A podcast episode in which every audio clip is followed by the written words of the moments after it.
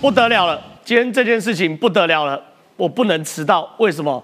民众党终于确定要当小蓝教了，什么意思呢？今天一大早呢，民众党呢就发出了这个所谓的重磅消息。什么重磅消息呢？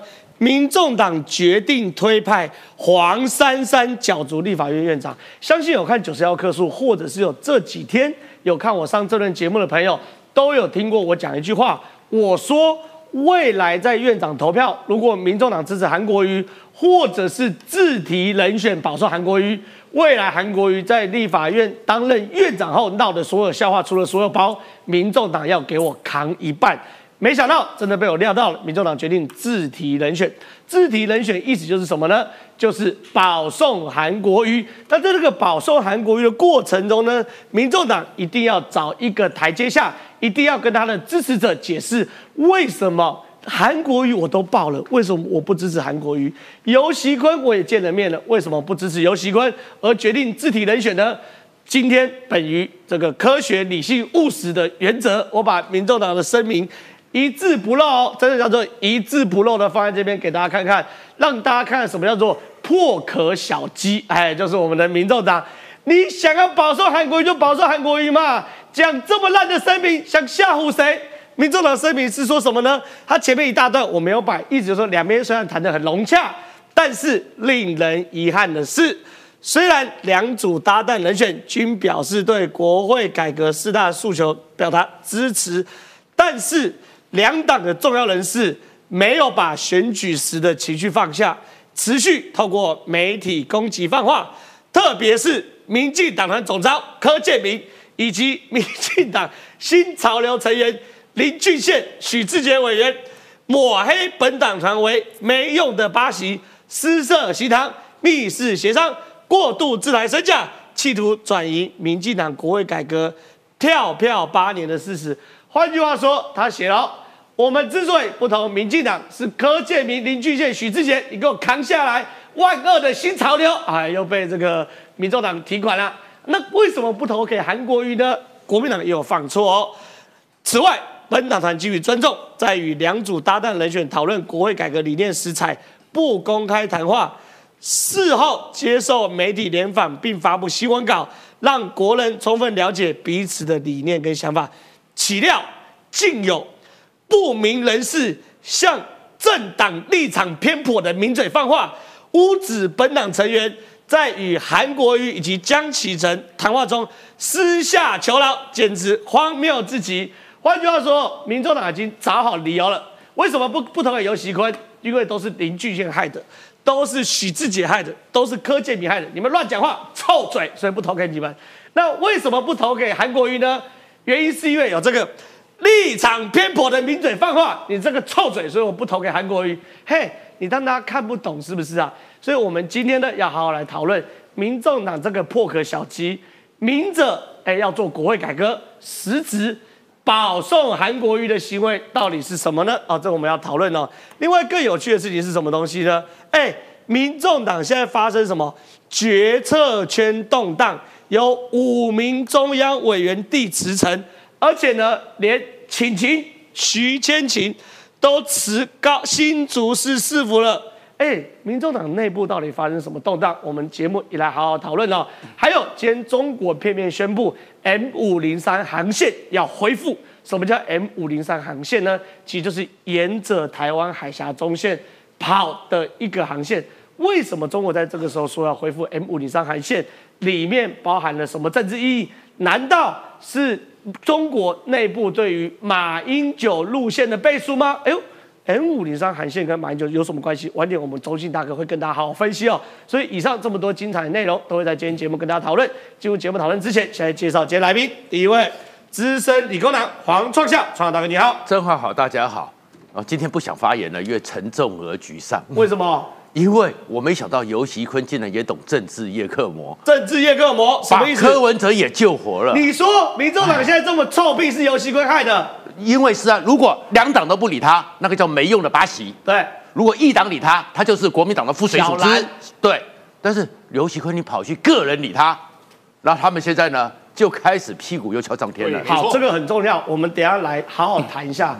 为什么民众党现在屁股撅上天？难道跟游院长真的有关系吗？等下我们来谈一下哈。再是财经专家邱敏宽，坤哥你好，大家好。再是这个万恶的气炸王一川集团成员陈柏伟，大家好，大家好，Thank you。还有这个最近减肥呃有效的陈柏伟，啊，三三三还是我三 Thank you。再是资深媒体吴宗信，宗信大哥你好，我是减肥成功，谢谢。而且有的宗信大哥是真的这长期减肥成功，这不容易。好，进入到节目讨论战，先来看一下今天早上民众党开记者会的嘴脸。民主进步党真的，如果心中把国家跟人民的利益放在第一的话，他们有一个最正确的选择，就是支持黄珊珊。珊珊刚刚也宣誓，我也代表了台湾民众党党团宣誓了，未来如果黄珊珊出任立法院院长，他会秉持最中立的原则，而且他会努力以最诚恳的态度。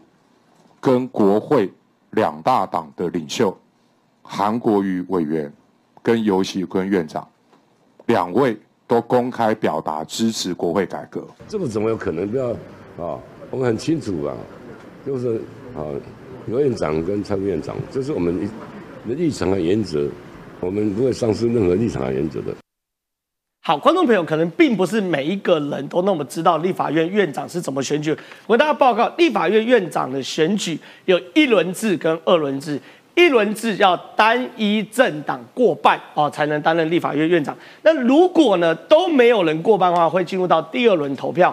第二轮投票呢就是相对多数制，就说。只要多的那个人支持的院长就当立法院院长，所以有一轮制跟二轮制。目前呢，民众党说要自提人选，叫做黄珊珊当院长，对不对？而且呢，强调第一轮投票若不幸无法顺利产生国会议长，民众党不参与第二轮投票，这个就是保送韩国瑜。因为可以想象，现在国民党五十四票，民进党五十一票，民众党。八票，在第一轮投票在都没有跑票状况之下，国民党韩国瑜拿五十四票，然后呢，尤喜坤拿五十一票，而黄珊珊拿八票，接着呢进入到第二轮投票。第二轮投票呢，民众党不参与选举嘛，那就是韩国瑜对决尤喜坤，那韩国瑜拿五十四票，尤喜坤拿五十一票，韩国瑜担任院长。所以川大哥，你说这个东西，第一个。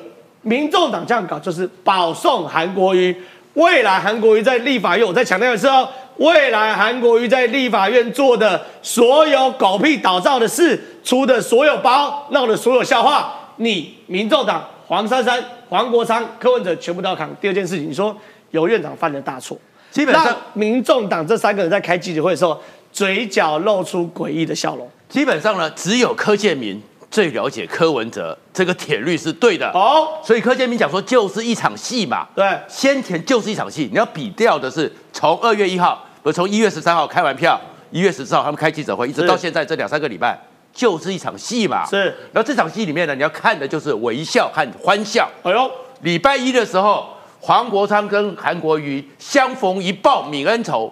旁边的黄珊珊笑得多开心呐，那是欢笑，对不对？对。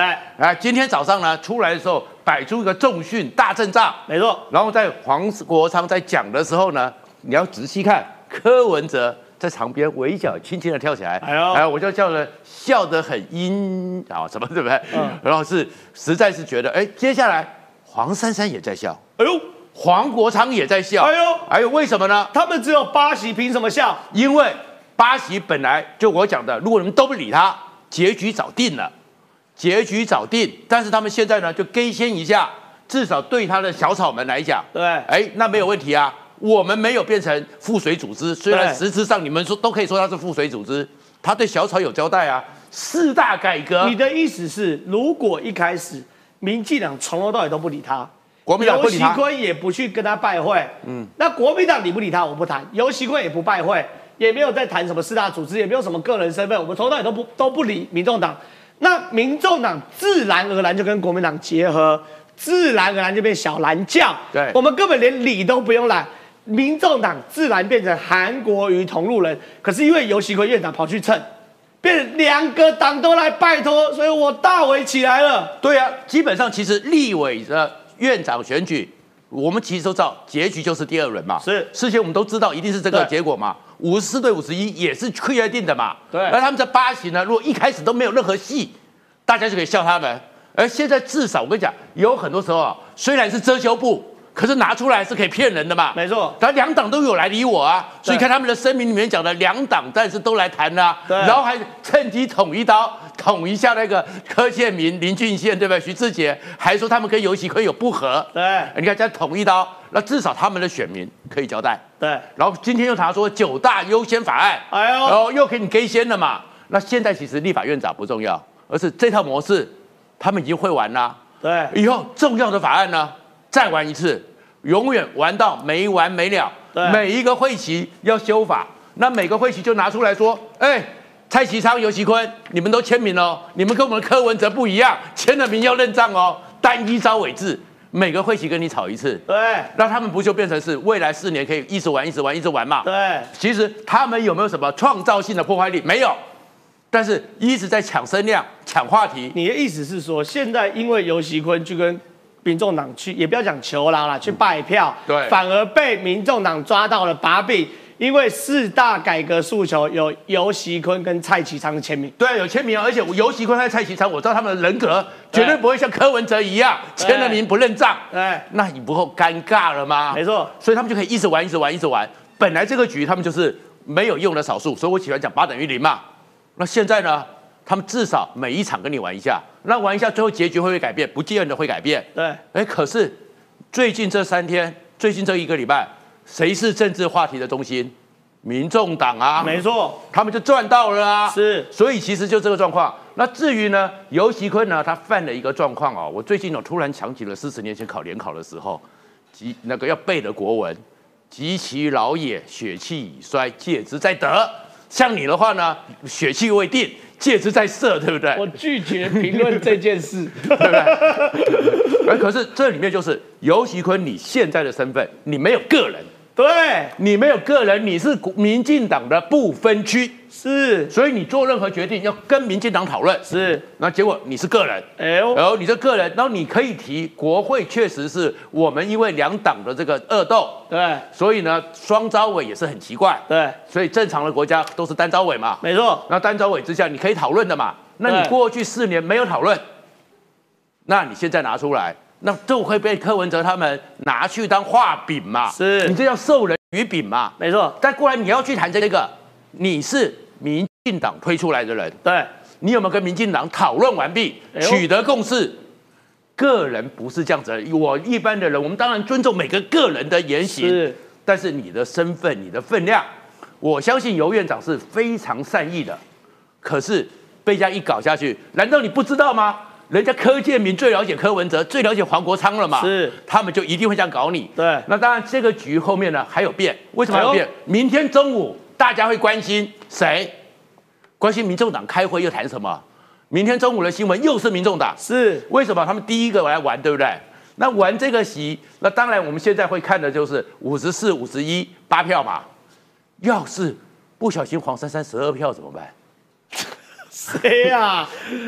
谁呀？这有可能的呀。哪来的四票？不要吓我！哎，两个无国民党的党友无党籍的，对，然后加上呢，国民党呢很容易就是，哎呀，老花眼太重了啊，对不对？不小心又盖错了。他们虽然有昨天还有教你怎么投票，对不对？对。然后或者是几年前呢，那个那时候是整个呢，就是潘孟安很坏嘛，骗了两个国民党的立委说，同一张选票正副院长要一起盖变废票。到时候国民党来搞这一套有没有办法？有有两个啊。昨天模拟投票过了，那有什么用？练习啊，练习有什么用？不分区党纪可以处分，分区的嘞，大不了同舟计划嘛。没错，同舟计划没用，还有共济计划嘛。没错，对呀。所以其实明天就变成变数，他们又是明天早上一个关键。然后投完之后呢，如果黄珊珊当然不容易上嘛，除非民进党五十一席都给他，那也太夸张了。我相信民进党不会做这种傻事。对，哎。接下来继续关门讨论。对，那副院长给谁？不要他们到时候搞鬼！我跟你讲，统统灌给蔡蔡其昌。第二轮不投票了啦。没，那是院长啊。还有下午的副院长。哦，对啊。对啊，副院长通通灌给蔡其昌呢，那蔡其昌都痛苦了。到时候是整个院长早上九点都还不在，蔡蔡其昌要主持，然后呢，院长的接见外宾也不用来，蔡其昌要主持，然后晚上蔡其昌才赶回台中去经营嘛。对，所以我是说，你当然这个东西你就变成是我们一个这么重要的人民最大民意的殿堂，变成闹剧。对，那闹剧什么？他们当然在闹，他们在奸笑，但是。谁给他们这个机会？歼灭就该歼灭，没错。所以柯建明哦，还是最了解柯文哲，可惜了。对，好，接着我想问一下三 Q 哦，因为我觉得是这样子，你民众党要保送韩国瑜就保送韩国瑜，你不要扯一大堆理由嘛。你看扯什么？哎，我不投给民进党是因为柯建明总召，还有新潮流成员林俊宪、许志杰委员抹黑本党团为没用的八席失色行堂，密室协商。过度自抬身价，这第一个推给新潮流。第二个，为什么不投给韩国瑜？原因很简单，是因为有政治立场偏颇的名嘴放话。哎，你们要保送人就保送人，写这个声明能看吗？重点来了，你还要装清高？哎，黄国昌下来说不投绿就是保送韩国瑜，这种情绪勒索的话可以停止。这哪里情绪勒索？这事实啊！你没有投给这个所谓的这个游锡坤，你们自提人选，当然就是保送韩国瑜，这是事实嘛，对不对？哪里情绪勒索？韩黄国昌下一句才是真的情绪勒索。若把人民利益放低，就支持黄珊珊。我这怎么看这句话才是 情绪勒索？有论述吗？没有论述哎。黄珊珊当过立委吗？没有哎，零哎。黄珊珊担任立委的资历比 Thank you 陈柏威被罢免一年多还少，去当立立法院院长，这才是情绪勒索吧？所以 Thank you 你怎么看这一句？国民党叫做恃强凌弱，过去七十年党国体制所拥有的李民名单、资产清单，还有土地的主人，所以他选举起跑点就比我们这些素人老百姓还要更前面。所以他很强，他只要低调的不讲话，反正我的票就是多，我就是选得上。你讲不要起争议啊，每个都是好，几乎你看所有黑道地主都选上了，嗯嗯，对不对？国民党就是强，他在台湾的这个呃资本就是强，对，所以国民党他就是恃强凌弱，他只要保持低调，他要拿的他都拿得到，是。立法院长啊，各地的立委啊，捷运站盖他家都拿得到，这个叫恃强凌弱。那民进党呢，这个叫做。这个老瓜红香个老乱，嗯啊啊，反正因为他们信仰民主自由，所以信仰民主，他就要假装的哦，我是立法院长，我要大家都照顾到，结果里面的人也要骂我，外面的人也讨厌我，不跟跟我不同队。然后呢，信仰言论自由，哎，讲别人的时候他就攻击你说你执政党怎么可以骂人 啊？被骂的时候呢，他又不能回嘴。信仰民主自由就是一直被欺负，没错。那我们看第三势力民众党这个叫什么？叫欺善怕恶。哎呦，欺善怕恶。你就是敢嘴那些你敢嘴你能嘴的，你敢不敢嘴国民党？柯明、柯建明 还有许志杰这些人在民主进步党里面，他支持民主进自由，他给你嘴，你怎么不不去嘴韩国瑜？怎么不去嘴傅昆萁？一个关出来的，一个这个被罢免的，怎么不敢嘴？因为他们欺善怕恶。黄国昌的本质就是欺善怕恶，黄国昌的大声就是在掩饰内心的心虚。所以王立山找他辩论，他到现在不敢跟王立山辩论，还被。什么大学传说被王一川被王王王一川骂哭，所以他欺善怕恶，他觉得王一川是恶人是拱川，所以他不敢看他，他要侧过头去，他看到他就会引起他童年的阴影。黄国昌就操操着一颗不好的心嘛。你刚刚是不是要骂操什么啦？操着没有，因为我 你刚刚是要骂黄国昌操什么啦？黄国昌就是欺善怕恶，整个民众党的个性就是欺善怕恶。柯文哲就是欺善怕恶，是这些人不敢嘴国民党，不敢嘴黑道，不敢嘴地主，不敢嘴习近平，这就是台湾政治第三势力最大的悲哀。我们以为新时代撑起来，天南台、天南独，理性、科学、务实，什么口号都用去，结果个性是欺善怕恶。哎，叫人家投黄珊珊，我就好，我们我们理性理性来讨论啊。第一个黄珊珊有没有当过立委？没有嘛？他比你还菜，比我还菜，没当过 没关系啊。你今天要提他当院长，比你好，比我好，在。第二个，他现在还没当过立委。哦，对对对，我们我们用民众党的标准哦。第一个，他没有资历就算了。第二个，他有没有去给人家党团拜会？没有。有没有去拜会尤其坤？拜会柯呃柯柯总召？有没有去拜会那个傅昆萁？没有，没有啊！你一开始叫人家拜会，你自己有没有去拜会人家？你为什么那边做新闻叫人家投给你？凭什么？对。对不对？第三个，民众党的不分区是两年要换一次，那你两年之后，你现在是要违背哪一个诺言？哎呦，你不是两年要换一次吗？有道理。所以黄珊珊两年之后要辞，对不对？你要你要说服我啊，你不能你不能开个记者会就叫我投啊，你说服我啊，你来我给你证件发表嘛。第一个黄珊珊做多久？做两年啊，那做两年，现在你是要回诺两年那个诺，你后面有八个，本来想说。嘿，等你们两年后之后就换我们八个做哦。对，结果黄珊珊少一个第十六名出来抗议。啊，我你为何一样哎，总招一拜托民进党唔好瞪哦，黄珊珊，一定是这样子的，你没有讲嘛。所以民众党的本质，我认为最大的问题就是一个班级。你我们大学的时候都办过一些选美，什么校花校草投票，有没有？我是校草那边的。对，没有错，哎，草鞋。啊，可是哦，有的时候要投校花，投出来是男生，为什么？因为好玩，好玩嘛，好玩的。啊，因为那个男生有报名，那么投他好玩嘛。对。今天班长这个现在这个立法院长选举就跟班长选举一样啊，有一票资优生，五十一趴很认真读书，书呆子戴眼镜啊，然后每天很认真做功课，听老师的话。你说邱敏宽吗？邱五，五十一五十一个人，然后有五十四个人，就八九。就没有读书，就每天屌你嘛！你你的故事就是宽哥跟你的故事嘛？没有没有，戴眼镜的书呆子跟八九。重点是还有八个人，还 有八个，还有八个人可以决定这个班长是谁当。对，那他有三种可能会把这一班变八九班。第一个，他觉得自己很帅，我有独立思考能力，我投自己。对。第二个，我觉得好玩，我觉得投给八九比投给书呆子好玩。对。第三个是什么？你就有拿好处嘛？对。今天傅昆萁怎么讲？傅昆萁说：“以后在招委，我会全力配合。”傅昆萁那个脸、那个嘴巴裂到这里来，笑得这么开心呢？是啊，你这样子摆出来，不是很明显就是国民党得利吗？对，民众党，我跟你讲，这个东西就叫糖衣毒药。包着支持黄珊珊的糖衣，实质在进行保送韩国瑜的毒药。没错，任何一个有脑子的人都知道，这个就是诈骗集团。然后黄国昌还叫我们不要情绪勒索。哎，对他自己在情绪勒索。所以我跟你讲，很简单，未来你们去看黄国昌就是欺善怕恶。好，还有一件事情，单一招委，柯文哲到现在还在强调单一招委。黄国昌主张单一招委制，听一听也有道理。全世界没有人用双招委制。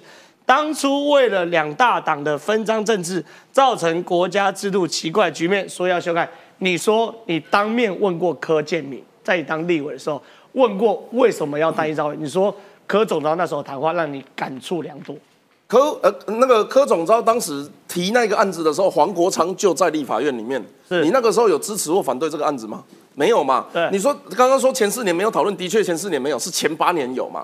当时柯建明提出来的时候是说，哎，我们改单一招委，好，因为全因为我们现在全面执政，想要一把抓。这个时候就有民间团体、学者、专家、政治呃这个呃相关的人士去跟他讲说，啊，我们现在就两个党，好啊，以后还有小党啊，你现在改单一招委制啊，是不是就全部都是你自己排你自己玩？对啊，对啊，他想一想，哎，也有道理啊。民进党不会一辈子都全面执政，不会一辈子都国会最大党啊，所以他要保持一个有两党排案的状况嘛。对。可是如果是全部在反反对党那里，那会产生什么状况？反对党他排案，他就啊，比如说今年炒疫苗，我就今年归你烫听给你排疫苗。对。然后每天陈时中都来给我报告啊，他下午两点开记者会，然后早上又要去报告，然后他就呈现一个我都不用睡的状况。对。这是可能发生的哎，所以当时保持双招委制是在。民进党有绝对多数的权利之下，为未来、为民主、为台湾的国会保留一个让在野党有排案权利的机制。是民众党的邱成远上一届就是交通委员会的招委嘛？是他们就是用这样子的制度。你说有可能一席的情况下，在蓝绿两个大党五十一、五十四、八席，在一单一招委的情况下，民众党凭什么可以当招委？只有一个可能。就是把这个议题丢出来，然后再去跟国民党配合，这就是黄国昌的套路。但是柯建明当时讲的是，我们不是我们今这个这这一届是最大党，但我们不会整一直都是最大党。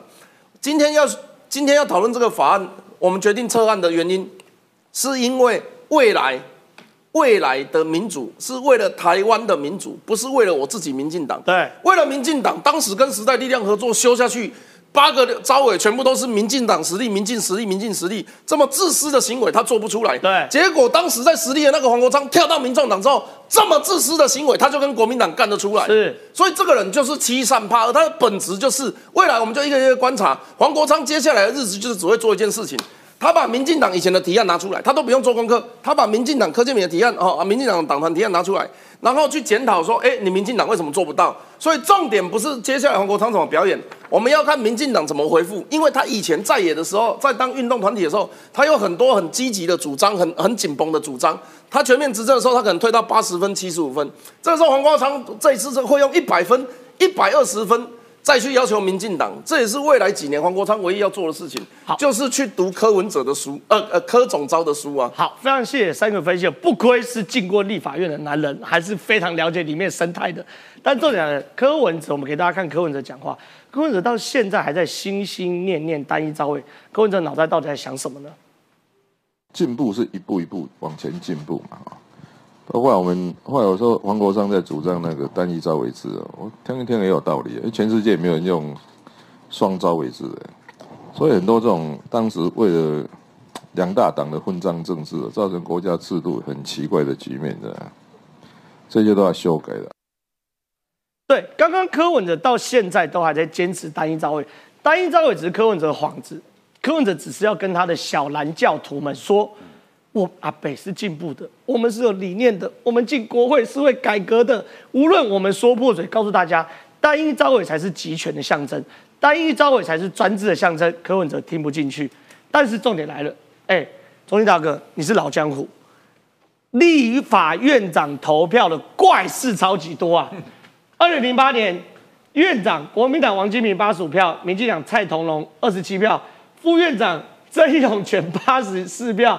民进党欧金珠二十七票，啊，盖成王金平一票，这太怪了吧？这怎么一回事？来，二零零二年院长选举，王金平六十八票，民进党许天才四十三票，无效票两票。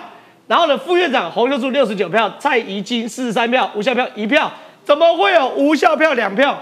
因为徐少平跟蔡启龙搞乌龙，投下两张无效票。二零一六年他发生什么事情呢？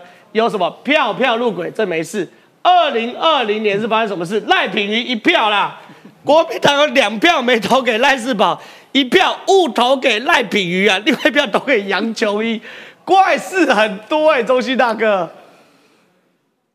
我还是非常佩服柯建明总招，哦，对政治的洞穿力，哎呦，我这一次你看，他对柯文哲跟黄国昌性格的批评，几乎都精准，对啊。直中靶心嘛，哈！权力真的像龙卷风嘛，可可以把一个人高高举起，也可以重重摔摔下。是，我我在节目说，其实看了这二三十年的立法院，最好典范是王科体制啊，王金平、柯建明体制。可惜这次已经变成历史的一页哈。是，我其实看了今天记者会，蛮感慨的，非常感感感感慨哦！哎，太阳花学运。不管柯文哲、黄国昌是什么态度，二零一二零一四年，十年后，他们态度一百八十度翻转了。各位会很压抑吗？我们在二零一四绝对没想到啊！我在电视都跟柯文哲跟这个黄国昌同同台啊。对，他们讲就是台湾优先啊，而且比较亲民进党啊。对，哦，台湾主题意识啊。好。我今天早上他们记者会事实上九点四十才开始，迟到十分钟了哈。我这边特特别在电视旁边等。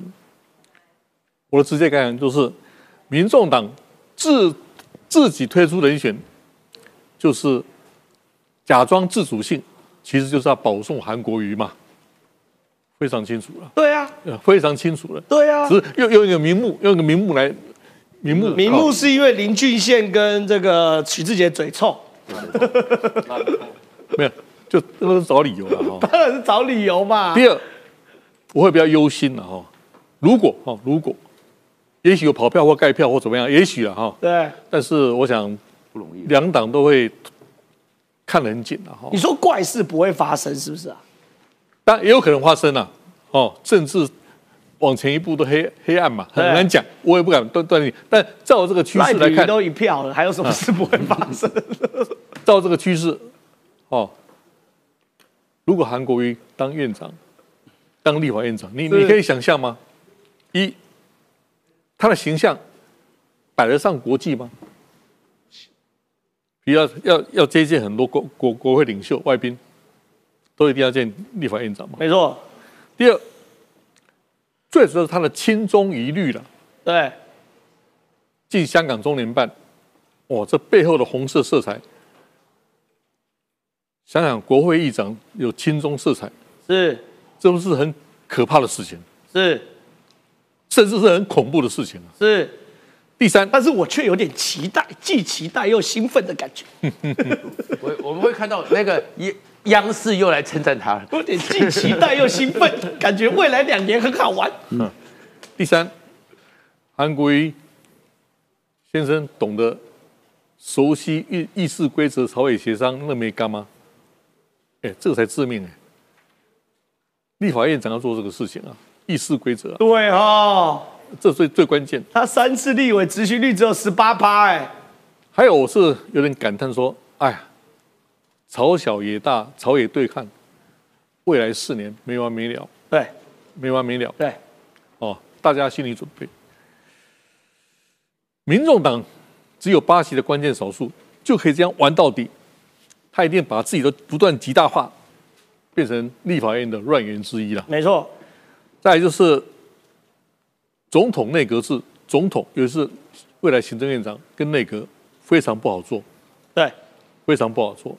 所以，民进党的内阁肯定要得看呢，心里要准备了哦，因为这是一个超小一大的国会，而且对方都测不准，都不断的变化。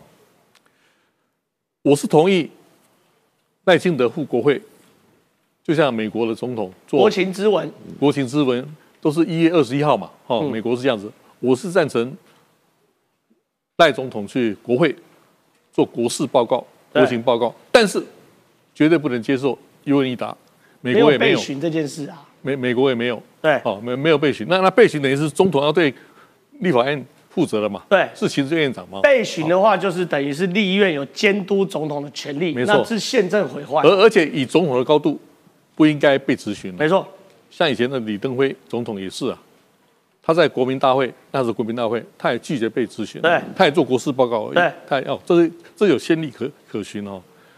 即使如此。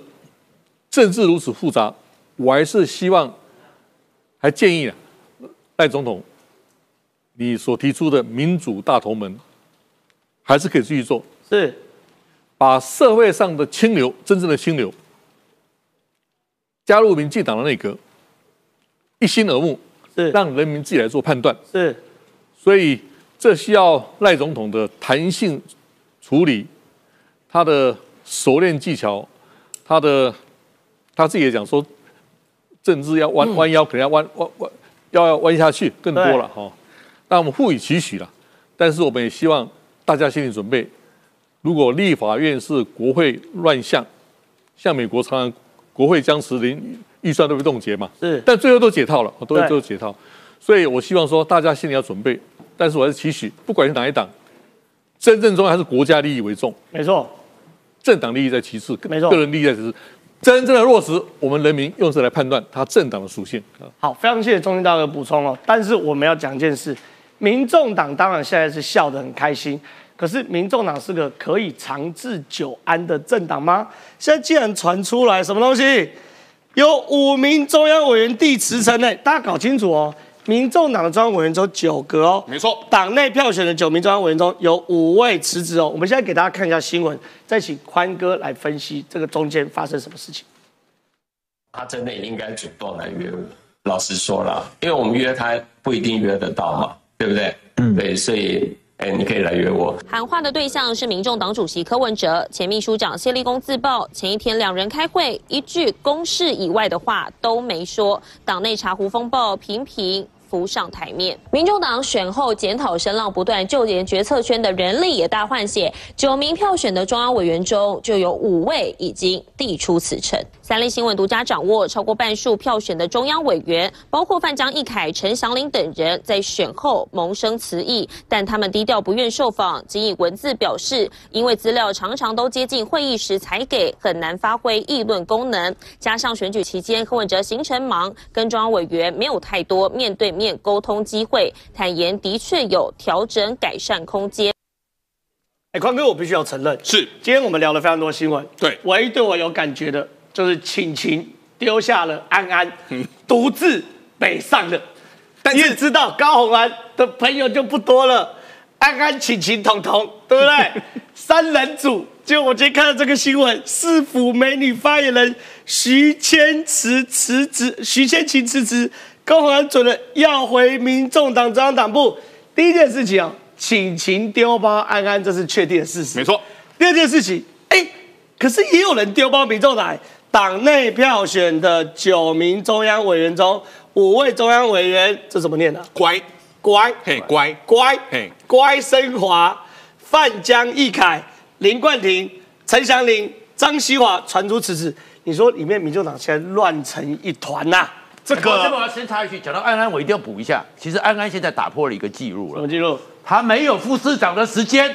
超过习近平没有国防部长的时间。我跟你讲啦，对安安来说，副市长不重要，闺蜜才重要。不是我的闺蜜晴晴抛弃我，以后谁跟我拍美照？你有没有想过安安的心情？还有那个名，至少是他的那个超越了。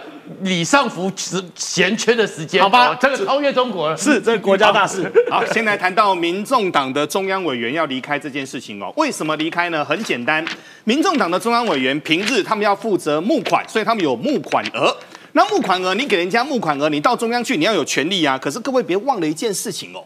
在民众党当中，只有一个人说了算，是柯文哲说了算。没错，那柯文哲一切都他说了算。你们这些民众党的委员，你就算去开会，他们说常常发生一件事情很奇怪哦，要开会开什么呢？不知道，已经人到了会议门口的时候才发报告。哈，今天要讨论这个，然后大家进去讨论完之后呢，柯文哲就说你们刚刚说的都不算啊，一切我怎么说就怎么做。橡皮图章，答对了，各位就答对了。所以呢。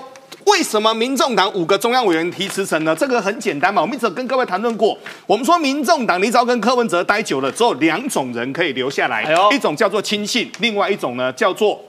不好听的字了，我以为你要说宫女跟狗，哎，没错，就是宫女跟狗，就是宫女跟狗。可是呢，多数的人，如果你没有被重用的话，你会转身离开。看看谢立功现在在干嘛？看看张义善现在在干嘛？对不对？看看林静怡现在在干嘛？没有错，就是转身离开哦。那现在当然转转讲讲一大堆哈。我们说好，这个这件事情先来谈了。但徐千晴往北调，这个是重要的。为什么呢？他们要加强女生的一个战力，因为他们过去的四大金钗，讲实在话，被李正浩电成什么样子啊？等等等等等，兄弟大哥，你真的认为补了一个徐先晴，还是被你电？不会被我电吗？还是被这件事情还是有持平公允的？已经要被王玉川电了，对不对？不是，变徐先晴只是多一个被我电的人而已，好不好，兄弟？没有加强交给黄一川，还是要加强战力的，因为目前的四大金钗战力真的是不够吼。那现在呢？第一个，国昌要动起来，要备战二零二六。现在全市场都在猜一件事情，在猜什么呢？就是说到时候呢，黄珊珊会出来要挟，就说我要选台北市长。好，那时候呢，蒋万安说好了，你乖，你先不要。那我新北市要不要让出来？哎呦，其实这种奇奇怪怪的谈法，当然时间还早哦，还才三十几个月。但重点是很多的揣测现在都在出来哦。那最近呢，前民众党的前立委蔡壁如就说了哦，民众党给不分区立委签两年条款的一个原因，是因为立法院是全国新闻的。震惊焦点，两年后就是二零二六的一个选举，二零二六就是这八席不分区要下到地方去选县市首长。所以这样看起来，其实民众党是动荡是非常非常夸张。以党内决策机制来说，中央委五个要辞职，哎，九个有五个辞职啊。以地方政府来说，请请丢包安安了。以立院来说，两年换一任，两年换一任，屁股还没坐热，才刚了解立院的规则，厕所在哪里，办公室在哪里就要走了，所以。民众党是很不安的，可是更可怕的事情是有一件事情没有错，民众党未来很有可能跟魔鬼交易灵魂。在这个魔鬼是谁？就是傅昆萁，因为傅昆萁说他可以 promise：第一，民众党八席受到一百零五席的尊重；第二，民众党八席席席等值。这东西就是魔鬼在跟民众党勾引，来让民众党献出他的灵魂呢？没有错，《浮士德》里面有一件。非常重要的一个剧情就是什么呢？有一个人他用他的灵魂去跟魔鬼来做交易。其实我们这个还可以往前看呢，刚才不是布拉布拉讲了一堆吗？对，讲这一堆呢，这个在古代这个叫谢文，什么呢？我要出征了，所以我要写一篇谢文，我要堂堂正正。但各位是堂堂正正吗？根本不是。他的檄文是说林俊宪嘴臭，没有错。而且呢，我们来看一件事情哦，这件事情让大家觉得最诡异的。之前呢，市场上都还在猜说，或许两个人，包括了水牛博，包括了整个韩国瑜，还有一搏的一个机会。六天前。中国央视的海峡两岸那个时候，李红说的那两句话，他说：第一个，韩国瑜不会亲美仇中；第二个，他会坚持九二共识。其实那时候就拍板了。那拍板了，好，重点来了。现在这件事情落款完之后，现在民众党他就说了，他第一轮我们来要选黄珊珊。那各位。黄珊珊两年后她要离开，耶，是，那这时候是名不正言不顺啊。那名不正言不顺，我问各位，这个是不是在保送韩国瑜？他就是啊。对。那韩国瑜保送完之后呢？现在重点是后面的眉来眼去嘛。所以傅昆奇说对国民党表善意，然后呢判国会龙头继续由整个在野党来做整个担任哦。那这次呢，傅昆奇已经说了，这次的选票跟过去的选票，这次总招会在旁边看。那刚才其实有谈论到哈，为什么有时候会盖错呢？因为一张选票很小，就这么大张，里面有一百多个名字，一百一十三个名字，那个格子非常非常小。那后面呢？我们说好，他盖错，这次绝对不准哦。傅昆萁已经说了，缺席也视同跑票，那为什么呢？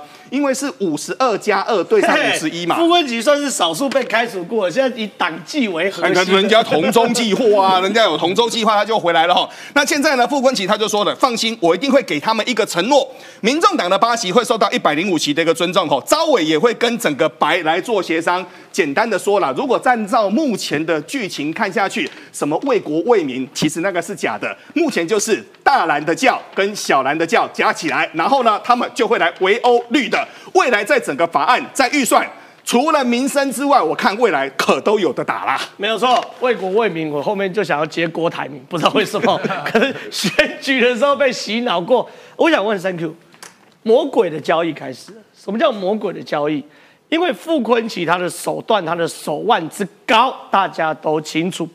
傅昆萁呢，正在以一个魔鬼的姿态去引诱民众党，把他的灵魂交出来。傅昆萁说什么呢？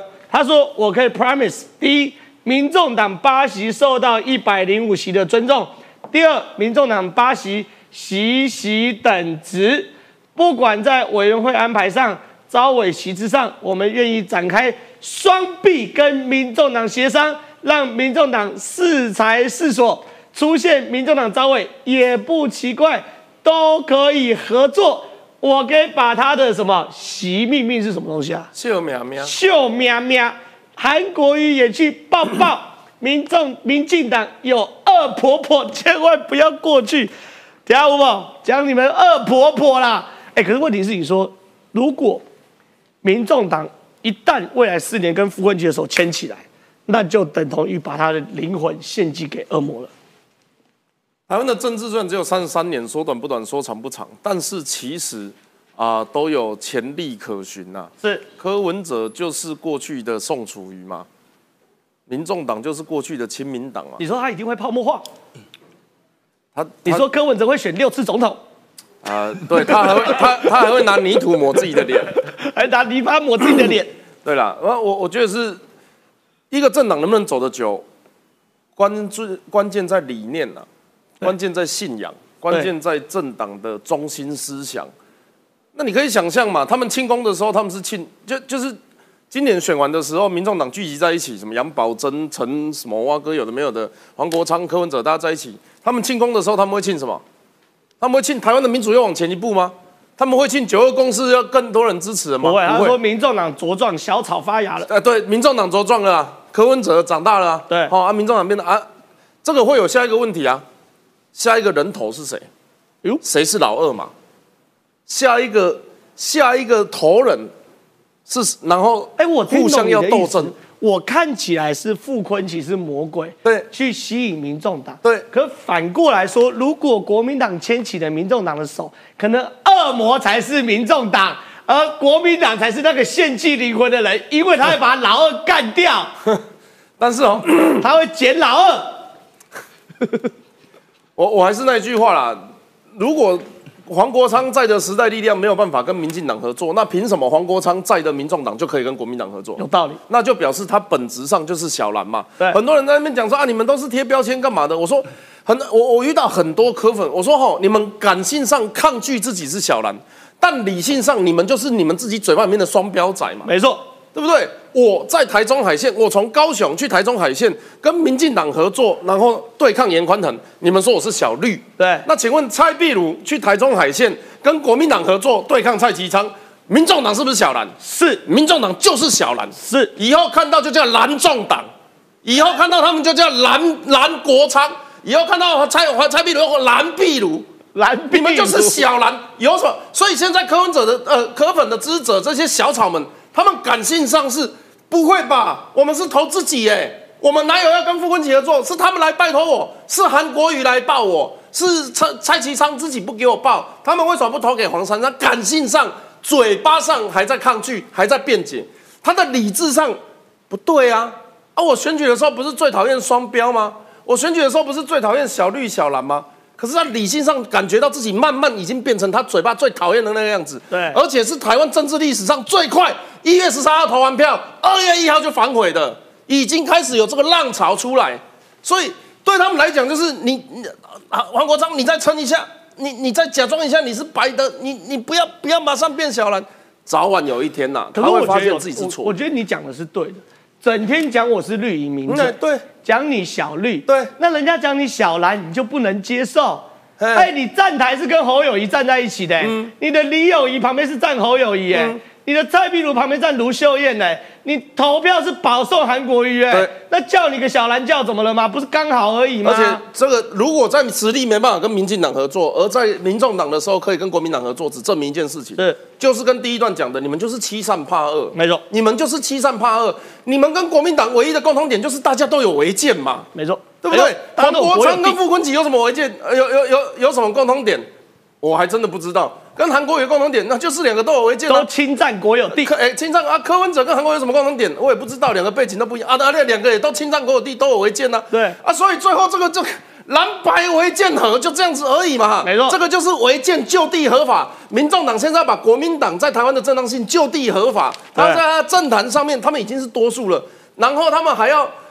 他们对民进党的讲法是说，你们来投我黄珊珊。对国民党是没有讲法哎，他们并没有说啊，不然你叫国民党也来投黄珊珊，那很有价值。你这个就欺善怕恶，你这个都是选择性办案。是，所以民众党在继继续这种欺善怕恶下去。不过他们内忧，我我认为有一个内忧啦。如果是这种所谓的人头政党、偶像政党，那下一个问题就会遇到下一个想出头的，他就得把上面的头干掉。对。黄国昌已经累积非常多党内不满了啦，而且他那个嘴脸哦，其实我们以前都看过，慢慢以后再跟他一一次一次一幕一幕分析啊。他看到那个，所以为什么欺善怕恶？他只要看到恶人对他好，他就会哈灿笑。然后看到民进党，或看到一些真的要跟他认真讨论议题的，他们就呈现一个：你凭什么跟我讨论？我老师呢？呃，遇到王一川跟他讲，哈，你会勾起我童年的阴影，转头不看。这个人就是最双标、最欺善怕恶的人啊！然后还有人可以给他骗。没关系，骗一次没关系，我们就慢慢观察。重点是这种头人政党，他已经买下第一个。他刚入党的时候，柯文哲讲什么？黄国昌一个打五个，一个抵五个。吴欣颖只是他的五分之一。你知道那五个人会怎么想吗？妈的，他们就两个想法。不要骂脏话，不要骂脏话，不要骂脏话。呃，马他他们就想到马英九时代的马马英九的马英九的，他们第一时间会想说好呃。我不然我民众党我就不玩了，反正你们一个抵五个嘛。啊，第二个想法就是你就不要让我大尾，我早一天把你抓下来。没错，民众党就是这种人头政党最大的问题，就是最后会变成斗争型、内斗型政党，百分之一百会发生这种事情。好，非常谢谢三 Q 的分析哦。来了，真正的关键来了，真正让大家理解到什么叫做有内涵、有政治判断的政论节目，就是我们这档线上一万九千人给我看好，因为有个大新闻，M 五零三航线。西向东航线启用，我先跟大家报告，M 五零三航线是什么？这是这条海峡中线。M 五零三航线呢，其实就是沿着海峡中线飞的一个民航机航线。二零一五年的时候呢，原本中国就要启动 M 五零三航线，那时候总统是马英九。马英九费了非常大的功夫跟中国协商，协商完之后呢，中国同意把 M 五零三航线呢往左偏，就是往中国偏一点点，不要去沾到海峡中线。今天中国翻脸了，说之前马英九谈的我全部不算，我要回复 M 五零三航线在海峡中线。我要跟大家讲，最近国民党内部出现了什么反马英九路线的声音？国民党内部出现了检讨马英九的声音。为什么？因为选前马英九说要相信习近平嘛。可是当国民党内部出现反马英九路线的声音之后呢？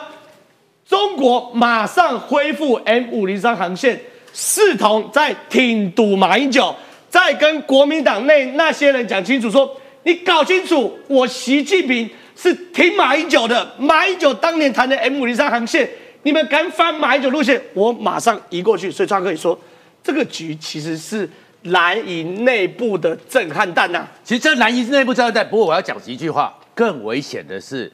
台湾内部要小心，是因为什么呢？因为关键不是 M 五零三，关键是 W 一二一、W 一二二、W 一二三，这才是关键。哦，你说除了恢复 M 五零三这个航线之外，中国还增加三个航线，W 一二一是从东山直接飞到海峡中线，W 一二二是从福州直接飞到海峡中线，W 一二三是从厦门直接飞到海峡中线。意思是什么？这个东西。它会变成是机场可以直接飞到我们的海峡中线，因为过去的时候是这样子，这个情况啊，其实危险是什么？灰色地带。对，再进一步。对，所以现在民众党在国会里面搞灰色地带，没错。民这个共产党在海峡中间搞灰色地带，因为呢，当时的时候，我们要其实有一些时间点，我倒过来讲就更清楚。好，二零一五年一月十二号，那时候他们看你马英九不行了。对，因为那个二零一四年太阳白色月亮太阳花马王斗争。马英九不行了，但是那时候马英九很急这一件事情，年底他做了什么事？马习新加坡会，对，所以你马英九有求于习近平，所以他们突然之间一月十二号就宣布开放这条 M 五零三，然后原来的话非常贴近海峡中线，那个是做什么用？第一个欺负台湾。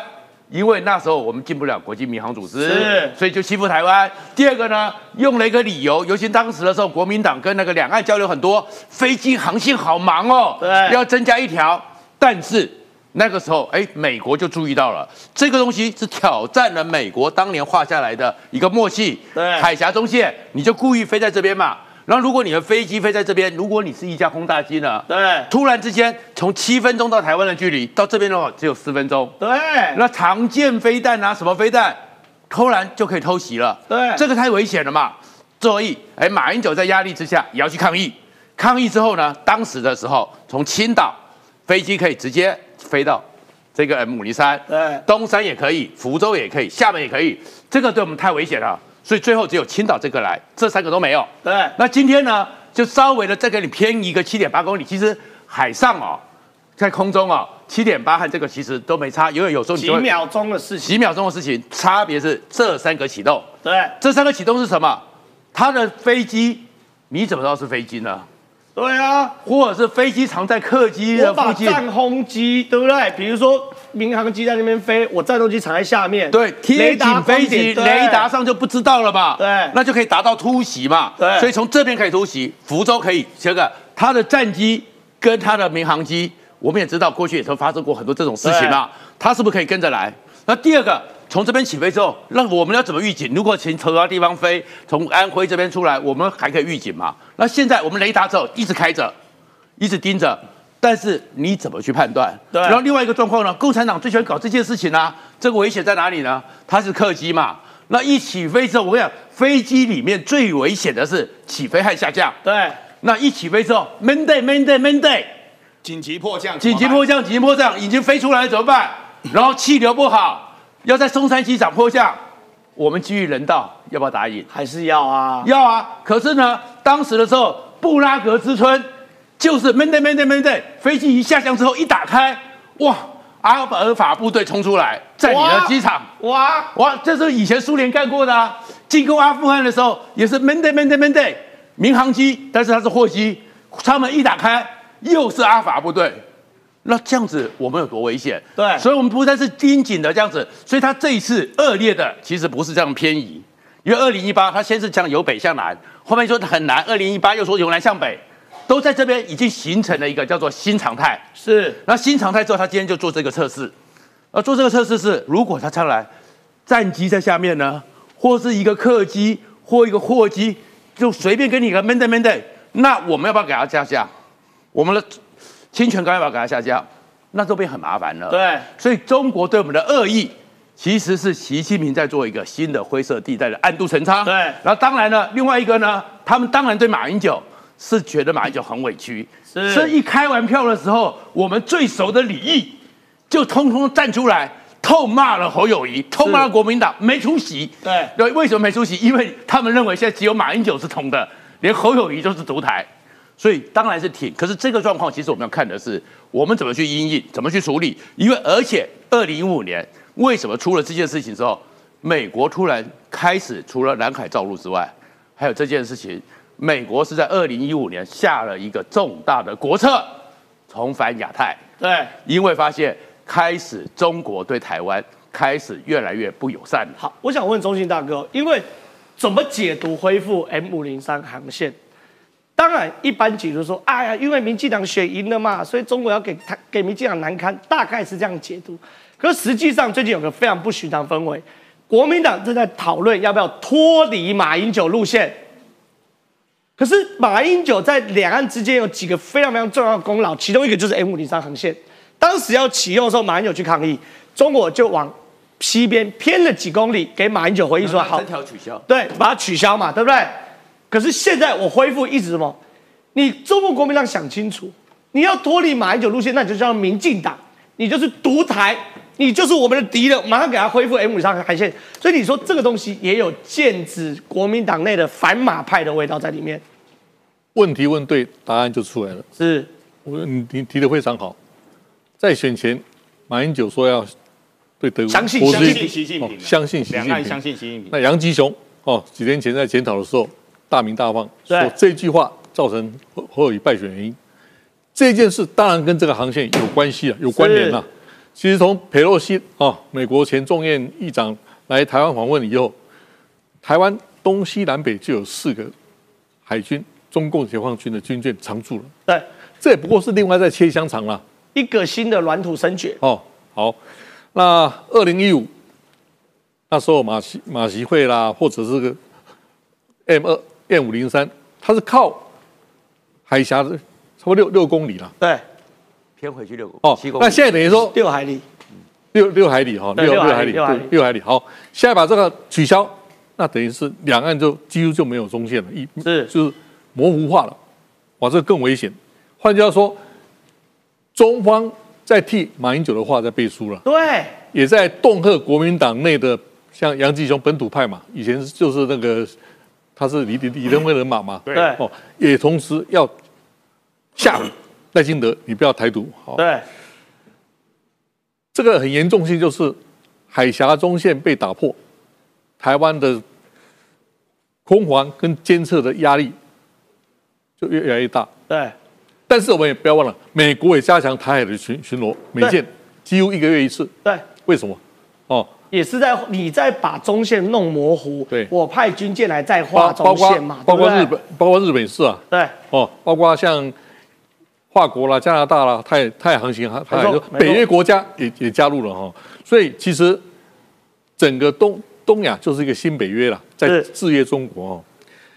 从一月十三号选举以后，中方的气球几乎每天都超越台海台海中线。对，为什么？继续恫吓吧。我分析四个原因啊：一，威吓台湾，不让赖清德往台独方向走，他们对赖清德也是不信任嘛。对，因为他是抵制台独嘛。哦。第二，对外宣示台湾是中国一部分，不断的切香肠。第三，因为他最近习近平不断的压制。像火箭军啊，军方啊，他必须用民族主义，用民族主义来转移焦点。对。第四，主要是中国的经济迟缓非常非常严重，也是要用民族主义来掩饰这一切。对。所以，虽然这个是对台湾是个恫吓，但是中共本身，中国内部本身是不是哪一天有压力锅爆炸了，我们不知道，这我们要高度观察。对，没有错，真的是要高度观察，因为这个 M 五零三航线绝对不是无的放矢，哦，绝对不是无的放矢，绝对有其政治目的。一个可能就是恫吓民进党政府，另外一个是恫吓国民党内的反马声音啊！哇，这个东西实在太精彩了。如果你们喜欢我们节目的话，周一到周五十二点半到一点半准时收看《九四幺个数》，跟大家说拜拜了，拜拜拜拜。